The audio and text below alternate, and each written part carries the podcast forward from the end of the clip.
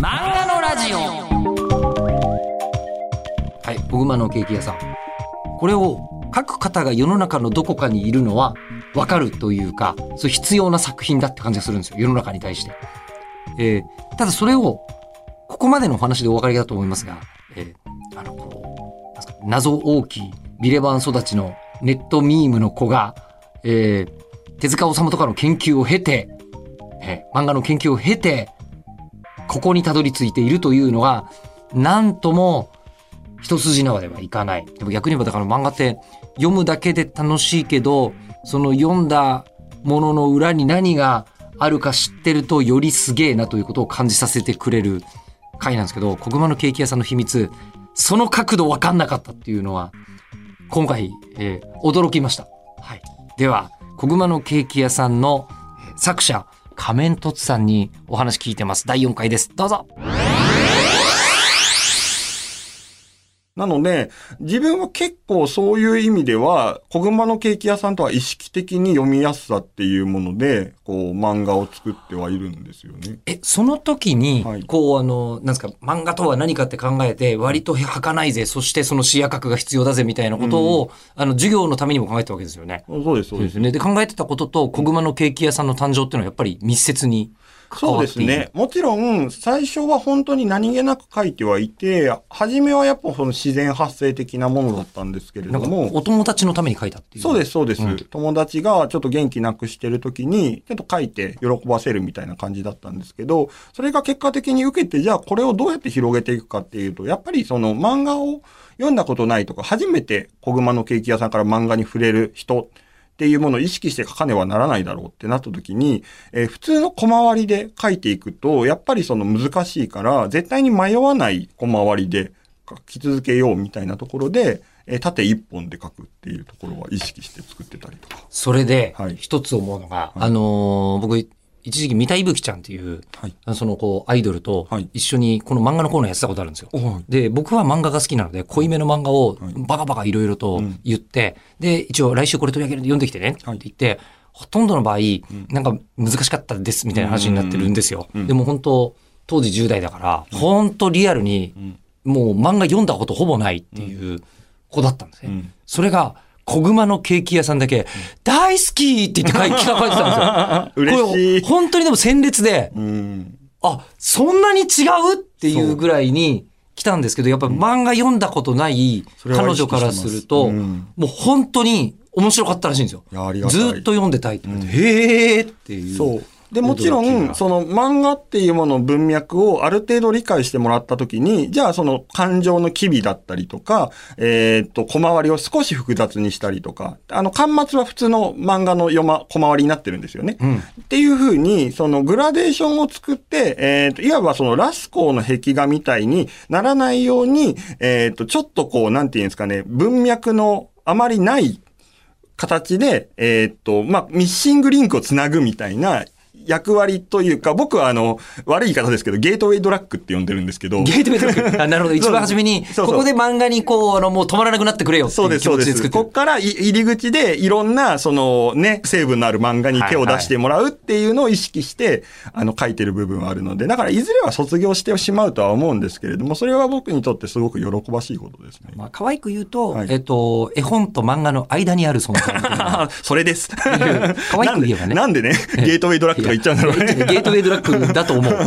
え事実、だからもっときついのに手を伸ばしてくれるようになってほしいわけですよね。そうです、そうです。そういう意味で、今はやっぱりその、僕がすごく意識して、小熊のケーキ屋さんで逆に教わったなっていうものは、その、漫画を描いていて、この作品がどういう、その、この時代の役割があるのかっていうのはすごく考えながら描いてます、ね。この時代の漫画の役割。そうです2022年の。の、その、例えば小熊のケーキ屋さんの役割は、いわばその、漫画と絵本の中間というか、そこの間をつなぐ、読んだことのない人に漫画を知ってもらうっていうきっかけになってほしいっていう目的があったりとかするみたいな感じ。で、うん。いろいろ考えながら、えー作品を作っていく作家になろうっていう、まあ、意識で2020年ぐらいから頑張ってはいる。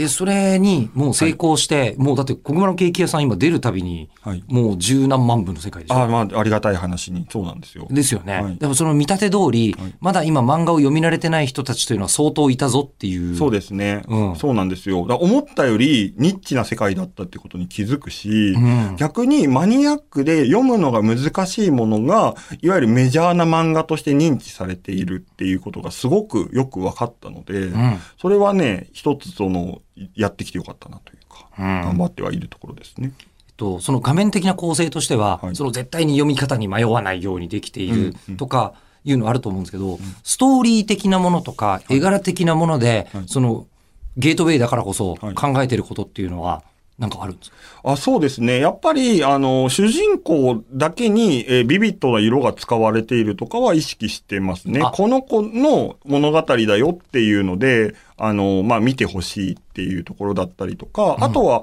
まあ、すごくそこは編集さんとかデザイナーさんとかとお話しして一緒に作ってるんですけど、えっ、と、本自体が丈夫なんですよ、そもそも、これ。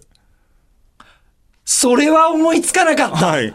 あの、子供はあが雑に扱っても破けなかったりとか、あの、そこまで、例えばこれ、あの、紙は、えっと、クラフト紙ってはいいう茶色い紙で作ってるんですけど、はいえー防水の加工がしてあるんですよ、表面に。あ、そうなんですか、はい。まあ、水でね、表面ちょっとジュースこぼしたぐらいだと、へこたれない紙で加工がしてあったりとか、はい。はい。あとは、そうですね、その手触りとか、本を開いた時の感覚だったりとか、あと、インク自体も、これ出版社の人はありがたいなって思うんですけれども、特色インクって言って、普通の、えっ、と、色では出ないインクを全ページに使ってるんですよね。コスト高いんですねコスト高いです。これは多分利益そんなに出ないと思います、売れても。はあ、い、や、だけど、役割のことを考えると。そうです。そこに乗っか、ちゃんと乗っかってくれた出版社、まあ、小学館なんですけど、うんそこに賛同してくれて一緒にやってくれてるってのは本当にありがたいなというか。はあ。そうなんですよ。これクラフト紙なんですけれども、このクラフト紙っていう、その柔らかくて手触りのいい紙を使うために、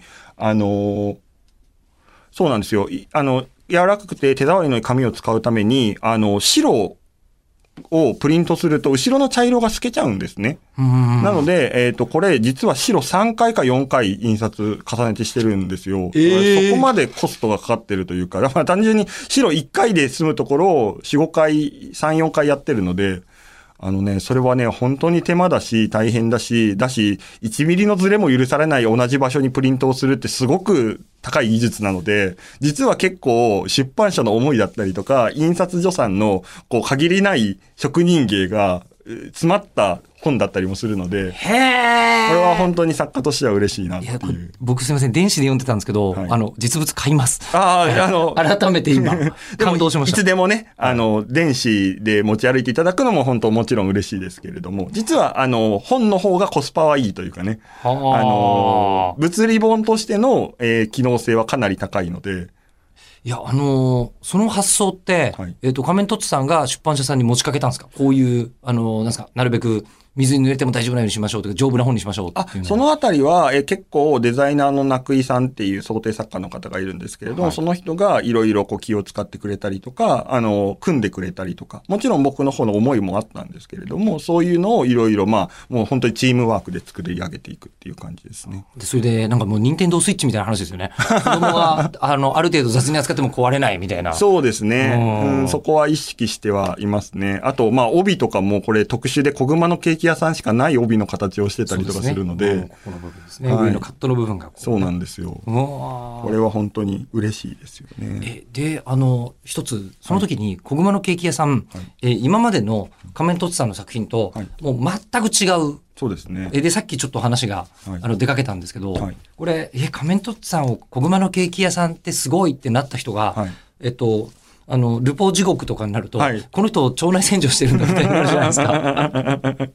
そういうねカフェでやばい感じになる腸内洗浄自体も悪いことではないですけど、僕の場合ダメなのは面白半分で腸内洗浄してることですからね。そうですね。あの、っていうところに、うんはいこう、あの、同じ名前でやってるとはい、繋がっちゃうじゃないですか。そうなのギャップがね、ええ強いですよね。あの、何ですか？こう言っちゃうんですけど、使い分けてもよかったかもしれないじゃないですか。ねえ別の名前みたいな。そうなんですよね。ねでもね、ここに関してはいろいろな思いがあって、例えば僕、仮面凸って名前って自分で付けたわけじゃないんですよ。あ、そうなんですか？さっき言った通り僕2チャンネラーで、当時インターネットでいろいろ活動をしてた人間なんですけど、その時にたまたまあの廃墟に行って、えーっと、いろんな人に応援してもらったり、指示を仰ぎながら僕をコントロールして廃墟を探索するっていうスレッドを立てたんですよね。うんで、実際に知り合いが持ってる、その使ってないお家というか廃墟。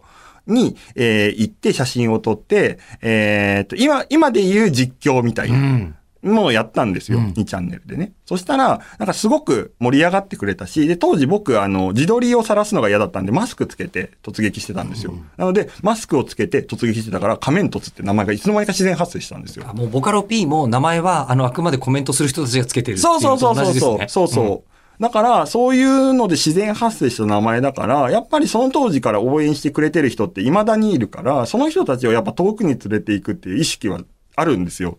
なので、名前は変えられないなっていう気持ちはずっとあって、変えたくないなって気持ちもあるんですけど、正直変えた方が良かったなって思思ってます。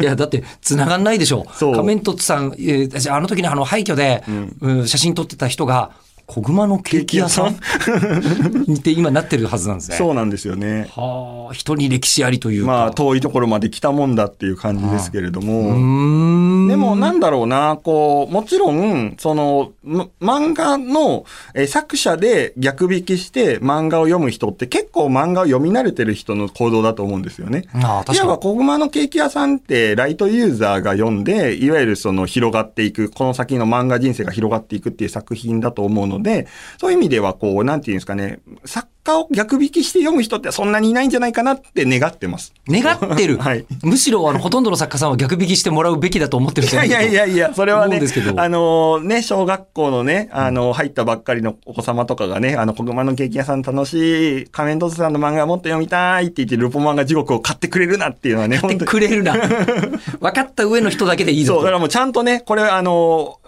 表示もね、危険色でね、構成されてるんでね、あの、伝わってほしいですね。ああのルポ漫画時刻の方は、もうオレンジと蛍光イエローイエですからね。ローですからね。あ、だからこれ、あの、自然界にいたら確実に毒のいるタイプの生き物じゃないですか。なるほど なるほど。それをね、ちゃんと感じ取ってね、あの、読んでしまったなら、それは、あの、ね、あの、シックスセンスが足りなかったというかね。ああのの、小熊のケーキ屋さんは間違いなく、はいあの、オーガニックな優しい、オーガニックな優しい想定になってる。なるほどね。そうですねあーで、そこから、はい。今もうこうね、あの、こう、こちらに関して言うと、これは、猫おばあさんと僕に関しては、はい。はい猫、とが入んないんだ。猫おばあさん僕。はい。はい。に関しては、もう、仮面凸さんの、その実は昔からずっと使われているはい。主人公キャラと、はい。えっ、と、猫とか、今の可愛いキャラクター、写真などで構成されていたりして、エッセイはこれは、そうですね。今までとも、ちょっと違うんですけれども、ただ、えーっと、僕自身は、そのルポ漫画の時に培った考え込む癖だったりとか、その突撃するみたいな性格、その、あんまり緊張せず、物おじせず、誰かに話しかけれるっていう性質自体は変わってはいないので、あの、もちろんね、そのブライだったりとか、その、ぶっちゃけみたいなものは少ないかもしれないんですけれども、結構その点に関しては、あの、心を込めて自分自身っていうものに向き合った作品ではあったりするので、なんか、えっ、と、ルポ漫画時代の人が喜んでくれればいいなと思って書いていたりとかね、しますね。で、そして今もう一つ、これは連載中ですよね。はい。えーあの、モーリス。はい。はい。角が生えた猫の冒険。はい。というものは、ぐファンタジー中のファンタジー。そうですね。ちょっとこう、ダークファンタジーなんですけれども、小熊のケーキ屋さんからちょっとこう、一歩外れて、何かその、もう一つ、何か込み入ったものを読みたいなと思ってくれた人に向けて書いてはいる感じですね。じゃあもう本当に小熊のケーキ屋さんで入ってもらって、ええこっちには来てもらいたい。あ、そうですね。それもありだなと正直思ってますが、ただ、ちょっとこう、自分自身、これ書いてみて、ハイコンテクストすぎたなって思う部分もあるので、なので、あそういう意味では別に順番じゃなくてもいいですね。若干のスプリガン好き出ちゃってますもんね。そうなんですよ。ねそうなんですよ。あの、やっぱりね、あの、機械の構造とか、その、アイテムとかそういうものがね、やっぱ自分の好きなものをちょっと詰め込んだ感もあるので、そういう意味では楽しく書かせていただいてますね。まあ、小学校1年ぐらいで小熊のケーキ屋さんに出会った子が、小学校5、6年ぐらいで出会ってほしいみたいな。ああ、嬉しいですね。そういう感じの。はい。うん。いや、で、こちらはフィギュア付きのすごいやつが出てたりとか、ね。あ、そうですね。今はもうちょっと予約販売が終了してしまったので、フィギュア付きは売ってないかもしれないんですけれど、まあ、もしかしたらメルカリとかに出てるかもしれないんで、欲しい人はぜひ買っていただければと思います。本当にネット全工程ですね。あ全工程ですよ。だって、あの、比較的、あの、すべてオールフリーであるべきだとは、個人的には思ってはいるので。おーはい。オールフリーというのはネットで何か流通するものにはい規制は一切必要ない。そうですね。規制はあまりせずに、ただ犯罪っていうものを定義されるので、一歩外れた人に関してはちゃんと逮捕していくっていうのが、まあ、まあ世の中と同じですよね。あの、ほら、えっ、と、道を歩く服っていうものは公然わいせつにこう触れなければどんなものであって自由ですけれども、今、いわばちょっと今の時代って、えーこういう服を着なさいとか、こういう服はダメですよって定義するみたいな方向にあるので、それに関してはまあ自由を愛したネットユーザーなので、比較的ない方が好きだなっていうのは僕の思うところだったりとか。まあ、ネットでバリ雑言みたいのをはい言うのはいいけど、そのバリ雑言に頭きて本人のところまで行って殴るのはダメってことですね。そうですね。っていうか、どちらかというと、バリ雑言言われる立場なので、それこそなんか、よくわかんないですけど、小熊のケーキ屋さんアンチの人いますからね、世の中には結構。なぜアンチするんだそう、大丈夫かお前って心配にはなりますけれども、うんでも、まあアンチの人はいるけれども、その人たちはどう思うと何を考えようと何を言おうと、僕は自由だなと正直思ってはいるので、うんうん。なので、まあ、あの、好き好きに。ただ、あの、そうですね。あの、人生大丈夫かっていうのは思いますけどね。まあ、向こうに一歩踏み込んでってことですね。そうです、そうです。向こうにいるのは人間なので、あの、そういう意味では、あの、ほら、えっ、と、インターネットって、えっ、と、人を凶暴にする機会ではないと思うんですよ。人の本性が出てしまう機会だと思うんですね。うんなので、現実世界で、こう、出てこない、その人のその内情とか心情みたいなものが発露するっていうのは、いわばちょっとこう、人間として自然なんじゃないかなって正直思ってます。うん。いや、だから、そこを規制したりする必要はないぞってそうです、そうです。だからこの、ああの、現実社会にある辛さっていうのをインターネットにまで持ち込まなくてもいいんじゃないっていうのは正直思ってはいるけれども、まあでも流れ的にちょっと規制されそうなので VR に期待って感じですね。あー、VR に行きたい。はい。もう僕、最近とうとう、はいあの、VR の夢見るようになりました。あ、ずっと使ってますか？めちゃめちゃやってます。あ僕、VTuber もやってますから。あ、そうですよね。ええ僕も最近、あの、買ったんですよ。VR ゴーグル。うんはい。めちゃめちゃいいですね。とうとうね、夢の中でもう、そのままログインしてる 夢をこの間初めて見て、すごい自分でとうとうここまで来たかと思いました。はいはいはいええもう、何の、何にもなくもう VR チャットの世界が、すごい。ん視界に広がっていて。たまにでも VR チャットの中で寝てる人とかいますよね。あ、いますいますいますいうんます。ええあれは結構気持ちいいですよ。そう。あの、僕、ちなみに VR チャットの中でよくネーム書いたりしてますよ、最近。VR チャットの中でネーム書いてるんですか？はい。そうです。あの、VR チャットで口に絵描けるじゃないですか。描けます描けますね、あの、基本的に紙より便利なんですよ、VR の世界って。だからあの、いくらでも広げられるしね、広げられるから。うんで、あの、いわば漫画ってさっきも言ったんですけど、一ページで見ることもできるし、全体で把握することもできるので、だからそういう意味では、こう、く作ってる分には、遠ざかって、こう、いわゆる、いわばこう、無限大の壁に広げてメモして書いていく方が書きやすいから、壁画じゃないですか？壁画。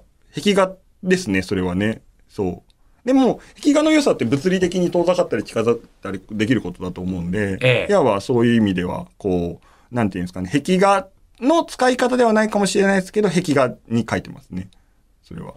いやー、そう。それなんか、なぜ自分が、はいまあ VR にはまったのか、もしかしたらそれかもってちょっと思いました。あ、本当ですか？ええ、あのーなん、なんか、なんだろう、他と違う面白さって思ってたんですけど、はいはいあの、視野角全部をジャックしてくれる面白さなのかなっていうのに今、うんうん。思い至りまして、ちょちょっとそうなんですよ。VR チャット上で会いましょうか。あ、ぜひぜひ、ね。はい。ちょっとなんかイベントでもやりましょう。いや、やりましょう、やりましょう、あ遊びに行きましょう。はいええいや、でも本当、あの、VR のクリエイティブまだこれから絶対ありますよね。そうですね。あの、まあ、広がらないわけはないと思ってますし、いわば僕が小学生の頃とか、えー中学生の頃に感じたインターネットの広が広がりに近いものを感じるというか、その黎明期の面白さみたいなのを強く感じるので。いやそうなんですよ。あの、ツイッターとかで一番初めに、まだみんなは何が楽しいのって言ってた時代に、うん毎日ツイッターやってた人たちが、うん今 VR にみんないるんですよ。そうなんですよね。はいあ、やっぱり、あの、ネットの中でも相当いの、ネットをかなりアクティブに楽しんでた人たちって、うん今やっぱりみんな VR にいる感じしますよね。いますね。いますよねうん、すごい面白いですからね。だし、あの、入れば確実に面白いものではないじゃないですか。やっぱ自分で迎えに行かないといけないので、うんうんうんそれをこう、意識的に作っていくっていうのは、ちょっと久しぶりに感じて楽しいな。楽しませてもらうじゃなくて、ここの可能性面白くなんじゃね？と思って自分で育てて本当に面白くなる感じ。そうそうそう。だからゲーム機じゃないんですよね。あれはその、インターフェースというか、うんうんその、機械なので、だからこう、楽しみ方は自由自在だけれども、楽しませてくれよって思ってる人には本当に何が楽しいのか分かんないっていう空間は久しぶりだなっていうのは感じましたね。えーで、とんでもないもの作る人たちいっぱいいますしね。ねえ、本当にびっくりしちゃう。ちょっと行きましょうか、今度。あ、ねぜひぜひ、ちょっとやりましょうちょっ。と漫画のラジオの範疇が超えてきそうな。ね イベントやりましょうか。いや、イベントやりましょう。でもイベントちょっと考えてて。あ、ぜひぜひ。えーみたいな、ちょっと別の話なんですけどね。うん、やりたいです。えーじゃあ、漫画のラジオらしいところに戻ると、はいあの、毎回漫画家さんに同じ質問をしているのですが、はい。ただ、そういえば今日はだいぶ意味合いき違う気がするなと。うんえーあの、まあ、ミュージシャンの人から、あの、教えてもらった質問がこれ元になってて、はい。ミュージシャンってシンガーソングライターだとすると、はいこうあの作詞、作曲、んえー演奏、レコーディング、ライブ、んあの、それぞれ全部合わせてミュージシャンのお仕事じゃないですか。うん、なるほど。で、どれが好きかっていうのは人によって全然違うと。ああ、そうか。作曲がすごい好きな人もいるし、うん作曲は辛いんだけど作詞が楽しくてっていう人もいるし、みたいなでバラバラだと。そうだよね。全部任せてライブで歌うだけの人もいるけれども、ライブがすごい楽しいって人もいるし。えーうんでもライブはすっごい辛いんだけど、レコーディングはいくらでもこわれるから大好きみあたいあ、ななるほど。人もいて、全員バラバラなんですよ。はいはいはい。っていうのを聞いて、あ、漫画家さんもん作業工程かなり一人でやってる人たちだと。はいはいはい。そうええです。そうですね。でアイデアを考えて、それをネームにして、下書きして、ペン入れして、で、最後仕上げして、っていう風にしてできるじゃないですか。はいはいはいで、どの段階が好きかも、ここまで漫画家さんによって結構違うんですよ。ああ、なるほええどなるほどあ。の、仮面トッツさんはどこが？僕はね、立ち上がりですね。立ち上がりっていうと、いわば、その、ペ、ゼロページの時が一番楽しいですね。ゼロページ。そうです。あの、その漫画ができる寸前の、その、ん漫画が始まる前の瞬間。この漫画を描いたら大変なことが起きるんじゃないかなとかニヤニヤしたりとか、周りの人はこうやって感動するんじゃないかなって思いを馳せてる瞬間が、えー一番楽しいですね。企画会議とか打ち合わせとかそういうことですかね？そうですね。だから企画会議とか打ち合わせってなってくると、実の、こう、なんていうんですか、身の入った話になるじゃないですか。でも、なんか、いや、ネット用語で言うと、夢が広がりんぐのタイミングですよね。そう。なんかそこが一番僕が楽しいところで、そこで考えたものっていうものをどんどんどんどん出力していくごとに、えーっと、こう軟着陸していくというか、だからずっと書いてる時点では楽しいんですけれども、でも書き終わった瞬間に結構どうでもよくなっちゃうっていうのが僕の書き方ですね。おー。でも、その、もういろいろ企画を考えて、ええで、えーで、連載として、はいまあ、例えば、国語の経験さんとか続きものとして、はいすごい待ってる人がいっぱいいるわけじゃないですか。そうなんですよ。ええそれは逆にもう期待が大変だったりする？いやいや、そんなことないですよ。あの、1話1話やっぱり、その、なんていうんですか。その、大体 5, 5話とか、えーぐらいを1ブロックで考えるんですけど、僕は。でも、5話を書く最初の段階、0ページの段階はすごく楽しいですし、毎回。んだし、まあでも本当に応援とかファンレターとかすごく嬉しいですし、あと僕、すごい、あの、世の中に出てない漫画をたくさん書いてる人なんですよ、ね。、えあ、そうなんですか？そうなんですよ。家に公開してない漫画がたくさんあって、ネームとか物語のパーツみたいなものがたくさんあって、そういうゼロページみたいなものを噛み締めるというか、あの、はがんでこうすごい、にちゃにちゃいつも噛んでるみたいな人間なので。あ、この間の思いついたこれの続きこうしようみたいなことをとかね。あとはその、なんだろう、こう、えーっと、勝手にお話の続きを書いてるものとかもあるし、その、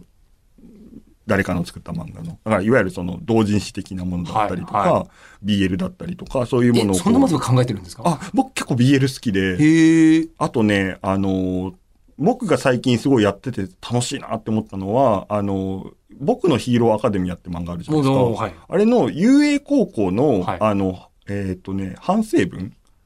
あの、例えば、こう、遊泳高校ってさ、こう、ヴィランが、ええこう、侵入してきたりとかするじゃん。えなので、あの、職員会議で配布する、あの、対策と原因みたいなプリントを、あの、イメージして、プリントを作るっていう。だからこう、教職だったわけじゃないですか。僕、学校の先生だったから、そういう書類を作ってたから、だからこう、ヴィラン侵入についての対策と改善みたいなの書類を作って、最後にボンって反抗して、よしって言って誰も見せないで吸ってしまうっていうのが、最近のめちゃめちゃ楽しいやつですね。それはおもころ。おもろですよね。これはおもころですわでも、はいあの、そういうのが好きなんですよ。自分の中で、はああの、まあ、完結しちゃうじゃないですけれどはも、そういう、その、まあ、自分の中で終わるものっていうものが、だからこう、あ、これは公開した方がいいなっていうものだったりとか、公開しなくてもいいやっていうものを終わった後に考えるというか。それやっぱり、あのーこう、古文書を作ってたスプリガン好きの時代とやってることは同じですよね、同じです、同じです。同じですけど、それ今は仮面凸の名前では出さない方がいいでしょうね。そうなんですよ多分。ね、裏垢がここで必要になってくる。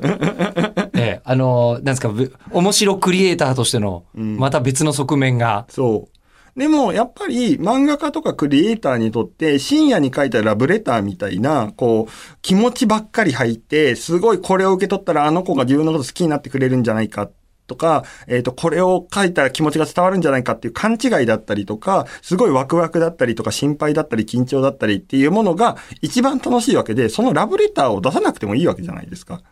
うん。そこのラブレターを書いてる自分が幸せなんですよ。うん、だからそういう作業をずっと続けていきたいなっていうのは正直僕の漫画の一番楽しいところですね。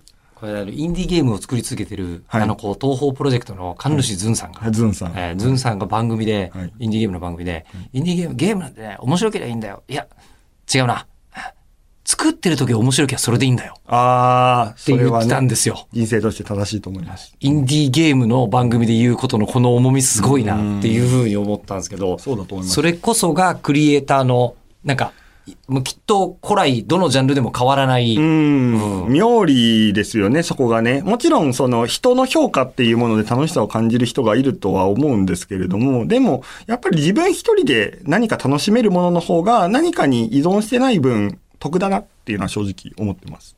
得、健全ぐらいかな。健全。うんまあ、お得な性格だなぐらいかな。なんか、その人の評価を気にして漫画を描くっていうのも一つの手だと思うんですけれども、でも、やっぱり評価されてないと不幸ってすごく大変だと思うんですよね。うん。だから、自分はそうじゃなくてよかったなっていうのは正直思ってますね。うーん。ちょっとその、ね、ゆえ、ゆえ高校のちょっと見たいですね。ああ、絶対に見せられないですね。本当に。めっちゃおもろそう。後でじゃあ PDF 送りますよ。あ、本当ですか？